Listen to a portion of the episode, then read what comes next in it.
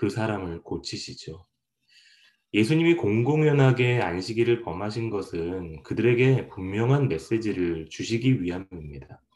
예수님이 바리새인에게 주시는 메시지는 안식일의 주인이 주인의 마음에 기뻐하는 일을 하는 것이 진짜 안식일이라는 것입니다. 다, 다른 말로 표현하면 안식일의 주인의 마음에 맞는 일을 하는 것, 그것이 진짜 안식일이라는 것이죠. 안식일이라는 단어는 사바라는 단어인데요.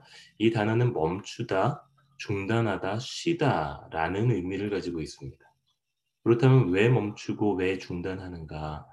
지난 한 주간 세상의 소리에 노출되어 있었던 우리가 잠시 멈추고 하나님의 소리를 듣는 것, 하나님이 무엇을 기뻐하시는지를 깨닫는 것에 집중하기 위해 잠시 멈추고 중단하는 것입니다. 생각해 보면 하나님 나라를 위해 모든 부와 명예를 다 걸고 생계까지 포기하고 예수님을 따르는 그 제자들이 이삭을 손으로 비비어 먹고 자신들의 허기진 배를 채우는 것 어쩌면 그것이 또 진짜 안식이 아닐까 생각해 봅니다. 손 마른 사람에게 있어서는 그의 병이 낫는 것 그것이 그에게 진정한 안식이 되지 않을까 한번 생각해 봅니다. 안식일 규례를 어길 수밖에 없으면서 다른 이에게 안식을 주었다면 어쩌면 이게 예수님이 가장 기뻐하시는 것이 아니었을까라는 생각을 한번 해보게 되었습니다. 예수님은 바리새인들에게 안식일에 대해 그리고 율법에 대해 또 다른 정의를 내려주고 계시는 것이죠.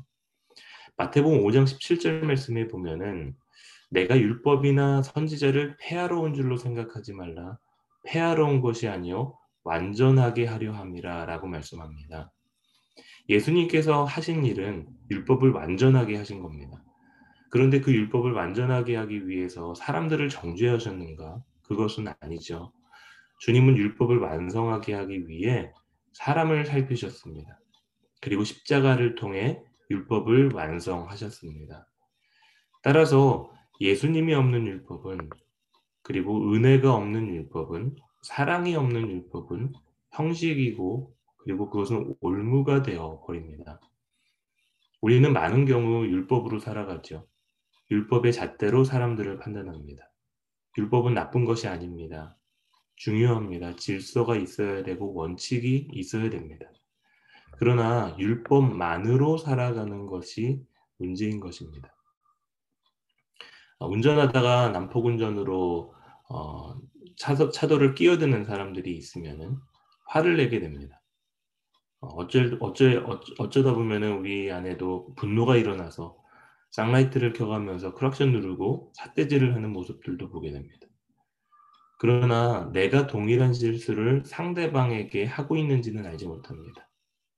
나도 끼어들고 나도 때로는 위험한 운전을 하게 되는 모습을 보게 되는 거죠. 율법을 다른 사람에게는 적용하면서 나에게는 적용하지 않는 것입니다. 나에게 적용되지 않는 율법이 어떻게 생명이 되겠으며 어떻게 능력이 되겠습니까?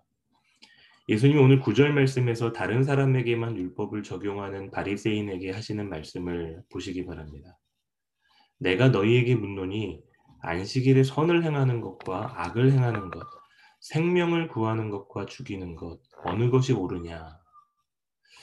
안식일에 이삭을 비벼 먹는 것과 손마른 자의 병을 고치는 일은 옳은 행동이 아니라고 생각하며 그들을 향하여 어, 정죄하는 사람들에게 예수님이 반문하고 계시는 것입니다. 그렇다면 너희는 진짜 옳은 삶을 살고 있느냐? 라는 질문을 하고 계시는 것 같아요.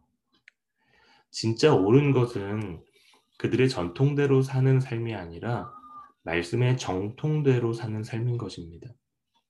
바리새인은 전통에 얽매여 살면서도 스스로는 그것이 정통적이다라고 생각하며 착각하며 살았던 사람들입니다. 그러기에 자신들이 스스로 만든 규례를 범하는 행위는 옳은 행위가 아니라고 판단하고 정죄하며 살았던 것이죠. 예수님께 옳고 그른 것의 기준은 율법이 아니라 바로 사람이었습니다. 마가복음 2장 20절 말씀에 또 이르시되 안식일이 사람을 위하여 있는 것이요 사람이 안식일을 위하여 있는 것이 아니다라고 말씀하셨습니다. 안식일이 사람을 위해 존재한다. 아, 그런데 그들에게는 사람이 보이지 않습니다. 질병을 안고 고통 속에서 살아왔던 한 사람이 그동안의 상처와 서름을 딛고 회복되었는데 그들은 오히려 말하는 것입니다. 오늘 안식일이야. 당신은 율법 어겼어. 이것이 바리새인의 삶입니다. 어, 그리스의 신화에서 프로크로스테스의 침대라는 신화가 있습니다. 고대 그리스의 여관 주인이었던 프로크로스테스는 찾아온 손님들을 극진히 대접합니다. 그리고 이렇게 말을 합니다. 당신에게 가장 편안한 침대를 제공해 드리겠습니다. 그래서 사람들이 침대에서 잘 때 침대에 비해 너무 짧으면 다리를 잡아 당겨 키를 늘립니다.